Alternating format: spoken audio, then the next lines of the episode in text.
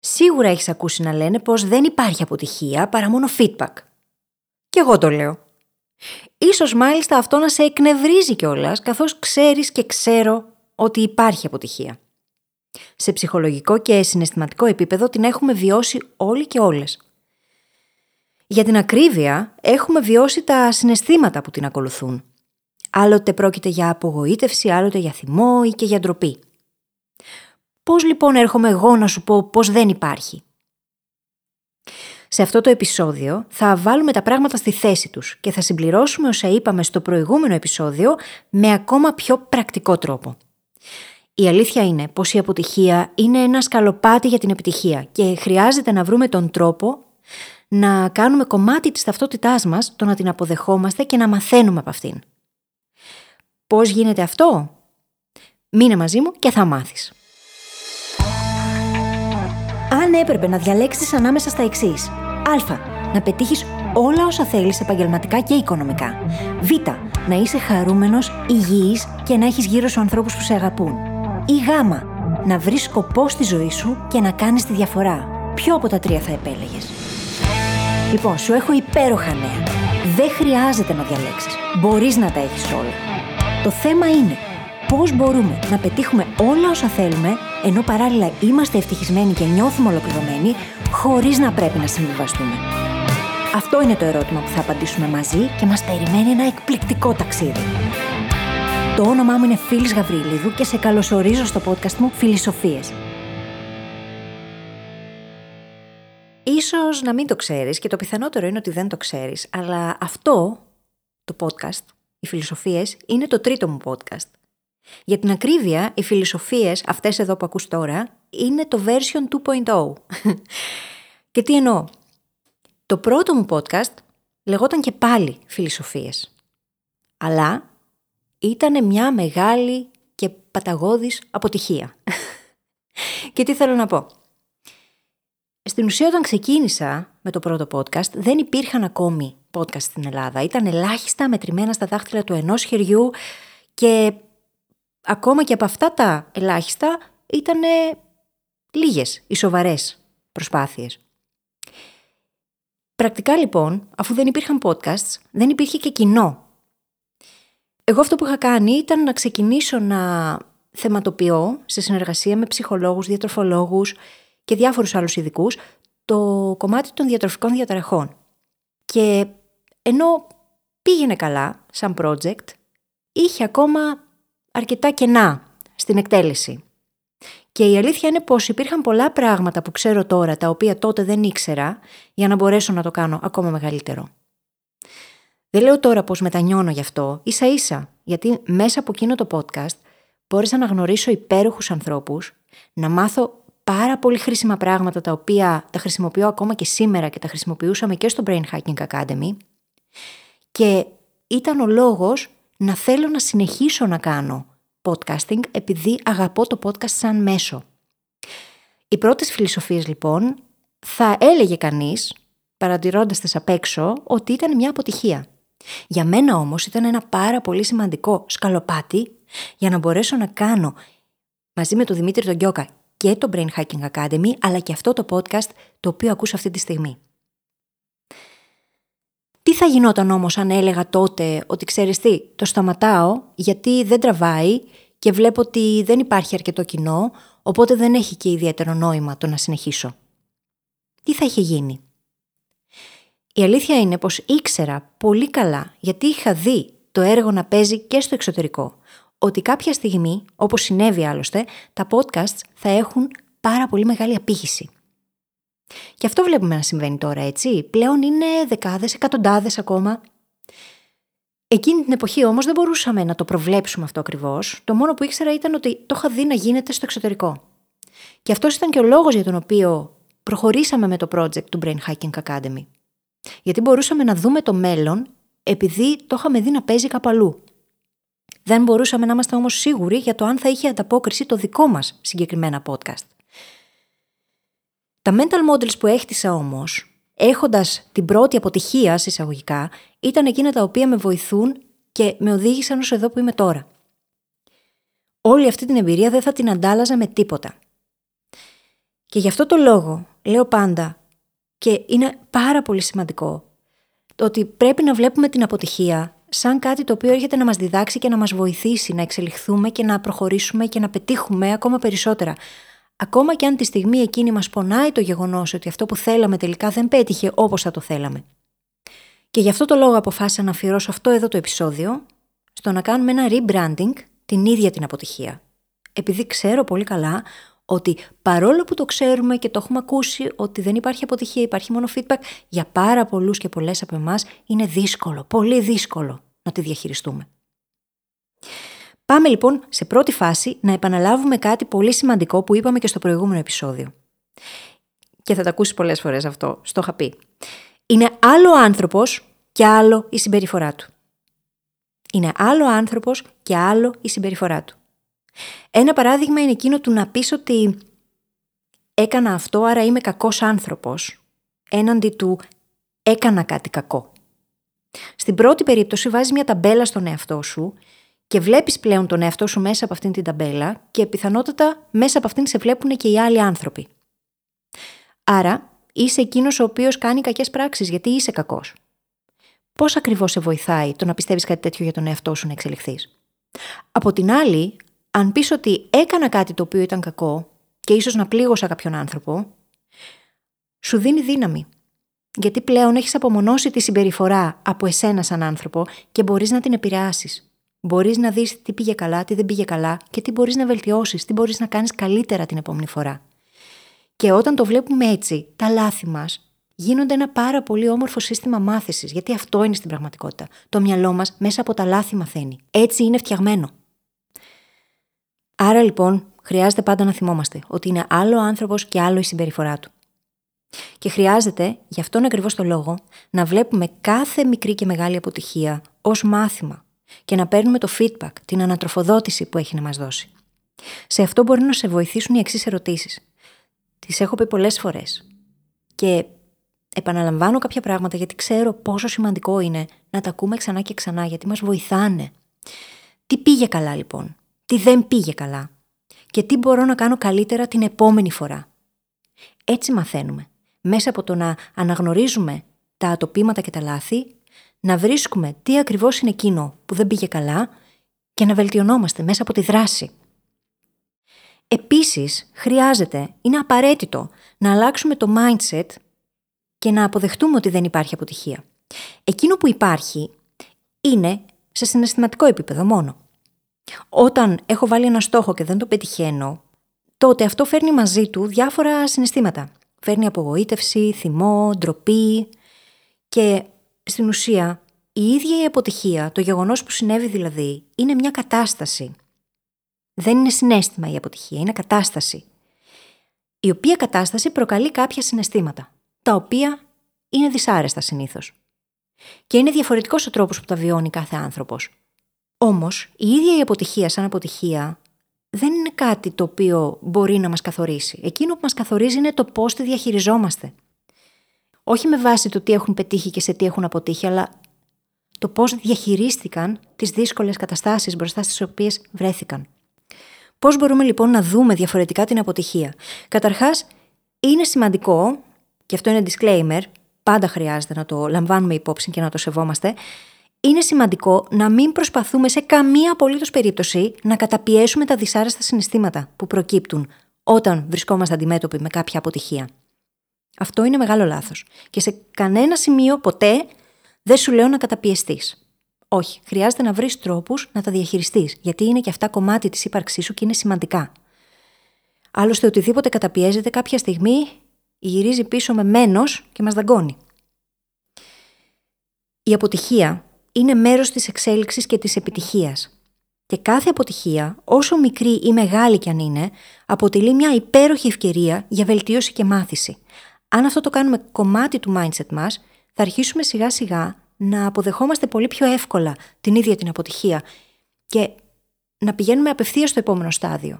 Του να βρούμε τι δεν πήγε καλά για να μπορέσουμε να το βελτιώσουμε, να μπορέσουμε να το επηρεάσουμε. Και επίσης είναι εξαιρετικά σημαντικό το να μην ταυτιζόμαστε με την αποτυχία και να μην της επιτρέπουμε να γίνεται κομμάτι της ταυτότητάς μας. Ξαναλέω λοιπόν, είναι άλλο ο άνθρωπος και άλλο η συμπεριφορά του. Το επόμενο τώρα βήμα, για να μπορέσουμε να αρχίσουμε να τη βάζουμε με πρακτικό τρόπο στη ζωή μας, είναι το εξής. Καταρχάς, να το κάνουμε συνειδητά, έτσι. Χρειάζεται να το κάνουμε από επιλογή. Να αποφασίσουμε ότι θέλουμε η αποτυχία να γίνει κομμάτι της ταυτότητάς μας, όχι του να επιδιώκουμε να αποτυγχάνουμε συνειδητά, αλλά όταν βρισκόμαστε μπροστά σε μια αποτυχία, να βρίσκουμε όλο και πιο δημιουργικούς και παραγωγικούς τρόπους για να τη διαχειριζόμαστε. Να μάθουμε δηλαδή στον εαυτό μας να δέχεται και το όχι σαν απάντηση και έτσι να αποκτήσουμε μεγαλύτερη αντοχή απέναντι στην άρνηση και στην αποτυχία μελλοντικά. Μερικές φορές μπορεί να βγάζει και νόημα να ζητάς πράγματα για τα οποία ξέρεις εκ των προτέρων ότι θα φας άκυρο. Ίσως εκπλαγείς μάλιστα, γιατί μπορεί να περιμένεις εσύ το άκυρο και τελικά να δεχτεί ο άλλος αυτό που θα ζητήσεις. Η αλήθεια είναι πως ο μόνος τρόπος για να μην μάθεις ποτέ τι θα γινόταν είναι να μην ρωτήσεις.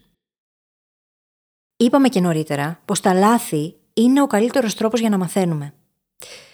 Εάν λοιπόν αρχίσουμε και πηγαίνουμε για το να εντοπίσουμε τα λάθη ή να πηγαίνουμε για το όχι σε καταστάσεις που δεν αντιλαμβανόμαστε, ειδικά στην αρχή, ως ιδιαίτερα σημαντικές, μόνο και μόνο για να μάθουμε να διαχειριζόμαστε αυτό το όχι, πώς περιμένουμε να τη χτίσουμε; Δεν υπάρχει περίπτωση να γίνουν ξαφνικά τα πάντα τέλεια για να μπορέσουμε να κάνουμε αυτό που θέλουμε. Θα χρειαστεί να αποτύχουμε στην πορεία. Είναι λοιπόν πολύ βοηθητικό το να επιδιώκουμε να αποτυγχάνουμε μερικές φορές ή με άλλα λόγια να επιδιώκουμε να μπαίνουμε σε καταστάσεις που δεν μπορούμε να προβλέψουμε εξ αρχής το αποτέλεσμα, αν θα είναι θετικό ή αρνητικό, γιατί έτσι μόνο παίρνουμε πολύτιμο feedback για να βελτιωθούμε. Και πρακτικά αυτό σημαίνει να είμαστε ανοιχτοί στο να βγαίνουμε από το comfort zone και να το κάνουμε, να το κάνουμε στην πράξη. Ένα παράδειγμα για τα λάθη τα οποία αποτελούν το καλύτερο σύστημα μάθησης για το μυαλό είναι οι εκθέσεις που ζητούσα παλιότερα όταν εργαζόμουν ως εκπαιδευτικός να μου γράφουν οι μαθητές μου. Αυτό που έκανα πρακτικά ήταν να παίρνω τις εκθέσεις τους, να σημειώνω απλά πάνω στο κείμενό τους πού βρίσκονταν τα λάθη, χωρίς να τα διορθώνω, και έπειτα αφιερώναμε ολόκληρο το μάθημα στο να τους τα δίνω πίσω και να τους λέω: Ωραία, τώρα εξήγησέ μου τα λάθη σου. Και μόνο το γεγονός ότι έμπαιναν στη διαδικασία αρχικά να τα αναγνωρίσουν και έπειτα να βρούνε μόνοι τους τον τρόπο και να εξηγήσουν τι έκαναν λάθος, οδηγούσε στο να κατανοήσουν απόλυτα αυτό το οποίο έκαναν λάθος, άρα να μπορέσουν να βρουν και το σωστό και μείωνε δραματικά τις πιθανότητες στο μέλλον να ξανακάνουν τα ίδια λάθη. Μπορεί να φαίνεται χρονοβόρο το να πεις ότι θα κάτσω τώρα να συζητήσω ολόκληρη την έκθεση με έναν έναν τους ε, μαθητές και θα χάσω πολύ χρόνο στην πορεία, άρα είναι πιο εύκολο να τους τα διορθώνω εγώ και να τους τα δίνω έτοιμα. Ναι, αλλά τα έτοιμα δεν θα τα κοιτάξει ποτέ κανείς σας, είμαστε ειλικρινείς. Όταν παίρνουμε κάτι έτοιμο, παίρνουμε μασημένη τροφή και δεν έχουμε ζοριστεί καθόλου για να κατανοήσουμε ποιο ήταν το λάθος, οι πιθανότητες να επαναλάβουμε αυτό το λάθος είναι πάρα πολλές. Είτε μιλάμε για μια έκθεση απλή στα γερμανικά, είτε για οποιοδήποτε άλλο λάθος που κάναμε στην ίδια μας τη ζωή. Μέσα από τη μάθηση και το βίωμα, στην ουσία έρχεται η εξέλιξη. Δεν γίνεται με άλλον τρόπο. Κάθε φορά λοιπόν που μαθαίνουμε και εφαρμόζουμε κάτι καινούριο, θα αποτύχουμε. Αυτό είναι φυσιολογικό. Και έτσι μαθαίνουμε. Άρα, πρακτικά, μαθαίνουμε μέσα από το να βγαίνουμε από το comfort zone μας να κάνουμε πράγματα τα οποία είναι έξω από τις δυνατότητές μας, όχι πολύ έξω όμως, και μέσα από την ίδια τη διαδικασία της αποτυχίας, συσσαγωγικά, μέσα από τα λάθη, μπορούμε και εξελισσόμαστε και γινόμαστε καλύτεροι. Κάπως έτσι έμαθα κι εγώ από το πρώτο podcast. Βελτιώσαμε πάρα πολλά στο δεύτερο podcast και τώρα στο τρίτο είμαι σε θέση να τα κάνω όλα ακόμα καλύτερα. Και το ίδιο ισχύει και σε οποιονδήποτε άλλο τομέα, τόσο στα επαγγελματικά όσο και στα προσωπικά μου. Με το να αναγνωρίσεις λοιπόν και να διορθώσεις με συνειδητή προσπάθεια ένα λάθος ή μια αποτυχία, βελτιώνεσαι ραγδαία και γίνεσαι δάσκαλος του εαυτού σου. Πόσο πολύτιμο είναι αυτό. Επίσης χρειάζεται να μάθουμε να αντιμετωπίζουμε τον φόβο μας. Με αυτόν τον τρόπο χτίζουμε αντοχή στις δυσκολίες και μπορούμε την επόμενη φορά να επιμείνουμε περισσότερο. Στο επόμενο επεισόδιο θα σε βοηθήσω λίγο περισσότερο σε αυτό. Γιατί τότε, όταν φοβόμαστε, είναι πιο δύσκολο να δράσουμε. Υπάρχει όμως τρόπος να αρχίσεις να το σκέφτεσαι αλλιώς, να αρχίσεις να εστιάζεις σε εκείνα τα οποία θα σε βοηθήσουν πραγματικά και να περνάς τη δράση. Αλλά δεν είναι της παρούσης. Επίσης, είναι σημαντικό το να κάνουμε μέρος της ταυτότητάς μας το να είμαστε το άτομο που αναζητά συνειδητά τα λάθη και τα ατοπήματα για να μπορέσει να βελτιωθεί μέσα από αυτά. Να αναζητάμε συνειδητά τα λάθη και τα ατοπήματα. Και το θέμα είναι ότι για τους περισσότερους ανθρώπους είναι πολύ δύσκολο. Προτιμάμε να ωρεοποιήσουμε μια κατάσταση και να αγνοήσουμε ίσως τις πιο σκοτεινές της πλευρές. Εμείς θέλουμε να γίνουμε το άτομο που πολύ συνειδητά αναζητά τα λάθη. Αναζητά τις αποτυχίες, αναζητά εκείνα που πήγαν στραβά. Και σε αυτό το σημείο θα σου προτείνω κάτι πάρα πολύ πρακτικό, το οποίο με βοηθάει κάθε φορά που έχω να αντιμετωπίσω κάτι δύσκολο. Πάρε χαρτί και μολύβι, εντόπισε μια αποτυχία που είχε στο παρελθόν σου, είτε το άμεσο είτε το πιο μακρινό, και αποδόμησέ την με τον εξής τρόπο. Απάντησε τις εξής ερωτήσεις στο χαρτί. Τι πήγε καλά σε αυτή την περίπτωση, τι δεν πήγε καλά, τι θα μπορούσα να είχα κάνει καλύτερα; Και τι μπορώ να κάνω τώρα; Και με βάση τις απαντήσεις που θα δώσεις στην ουσία, αποδομώντας το ίδιο το πρόβλημα, συσσαγωγικά, ανάλαβε μία μικρή δράση με βάση από όσα έμαθες από αυτή τη διαδικασία. Ανάλαβε μία μικρή δράση, δεν χρειάζεται να είναι κάτι πολύ μεγάλο. Και έπειτα άλλη μια μικρή δράση. Και πάει λέγοντας. Δεν χρειάζεται να κάνεις μεγάλες αλλαγές. Χρειάζεται όμως να αρχίσεις να αναγνωρίζεις πράγματα τα οποία μπορείς να βελτιώσεις τώρα και να κάνεις μικρές αλλαγές που θα οδηγήσουν σε μεγάλα αποτελέσματα στο μέλλον. Σε αυτό το σημείο θα σου υπενθυμίσω ότι μπορείς να τσεκάρει τις σημειώσεις της εκπομπής στο phyllisgabriel.com για επιπλέον υλικό. Και θα σου πω και πάλι, μην περιμένεις. Παίρνας τη δράση. Ξέρω πόσο δύσκολο είναι να τα καταφέρουμε όταν προσπαθούμε μόνοι μας και όταν ίσως δεν έχουμε γύρω μας υποστηρικτικό δίκτυο. Και γι' αυτό το λόγο βοηθάει πάρα πολύ το να ανήκουμε σε μια κοινότητα ανθρώπων που σκέφτονται όπως εμείς. Και έχω δημιουργήσει μια τέτοια κοινότητα που σε περιμένει. Και έχει άλλους δεκάδες ανθρώπους που είναι έτοιμοι να σε υποστηρίξουν στη δράση σου και να σε βοηθήσουν και να αποδεχτείς τις αποτυχίες σου ή και τα λάθη, να μάθεις από αυτά, να μάθεις να παίρνεις το feedback και να εξελίσσεσαι συνέχεια είναι εκεί για να γιορτάσουν μαζί σου κάθε επιτυχία. Και αυτή η κοινότητα λέγεται Academy Book Club. Θα βρεις το link για να μπορέσεις να γραφτείς στις σημειώσεις της εκπομπής. Και ανυπομονούμε να σε υποδεχτούμε φυσικά. Πάμε λοιπόν τώρα να συνοψίσουμε όσα είπαμε. Καταρχάς, την ατάκα την οποία είπαμε ότι θα βαρεθείς να ακούς. Είναι άλλο άνθρωπος, άλλο η συμπεριφορά του. Δεν είσαι αποτυχία ή αποτυχημένος επειδή απλά είχες μια αποτυχία. Είναι άλλο η κατάσταση αυτή και άλλο η συμπεριφορά που οδήγησε εκεί και άλλο η ταυτότητά σου. Και αυτό είναι απαραίτητος διαχωρισμός για να μπορέσουμε να προχωρήσουμε από εδώ και πέρα. Συνοψίζοντας λοιπόν, συζητήσαμε για το ότι η αποτυχία είναι μάθημα και μας δίνει feedback, το οποίο είναι πολύτιμο. Και χρειάζεται να αλλάξουμε το mindset για να αποδεχτούμε ότι δεν υπάρχει. Και ότι η αποτυχία είναι μια κατάσταση η οποία έρχεται να μας διδάξει πολλά πράγματα τα οποία στο μέλλον είναι ωφέλιμα για την εξέλιξή μας. Είδαμε επίσης έναν τρόπο για να αρχίσουμε να αποδομούμε και να βλέπουμε διαφορετικά την εκάστοτε αποτυχία και να περνάμε στη δράση μέσα από αυτή τη διαδικασία. Και επίσης είπαμε πως είναι καλό να αρχίσουμε να βάζουμε την αποτυχία συσσαγωγικά στη ζωή μας από επιλογή. Να επιδιώκουμε δηλαδή να βρισκόμαστε σε δύσκολες καταστάσεις που μας βγάζουν από το comfort zone, μόνο και μόνο για να μπορέσουμε μέσα από αυτό το, το ζόρι τέλος πάντων, μέσα από αυτό το στρεσάρισμα του συστήματος, να μάθουμε και να εξελιχθούμε. Και κάθε φορά που μαθαίνουμε και εφαρμόζουμε κάτι καινούριο, θα αποτύχουμε σε κάποιο σημείο. Και αυτό είναι OK. Επίσης, είπαμε πόσο σημαντικό είναι να κάνουμε μέρος της ταυτότητάς μας αυτή την αποτυχία. Και όλα αυτά είναι πράγματα τα οποία έχουν βοηθήσει και εμένα και συνεχίζουν να με βοηθούν, γιατί ξέρω ότι όσο και αν με πονάει μερικές φορές το να μην πετύχω το στόχο μου όπως θα τον ήθελα, εκείνη την ίδια στιγμή έχω μία επιλογή. Βρίσκομαι αντιμέτωπη με μία επιλογή.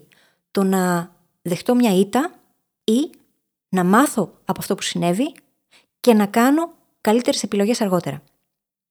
Και αυτή τη στιγμή έχεις και εσύ δύο επιλογές.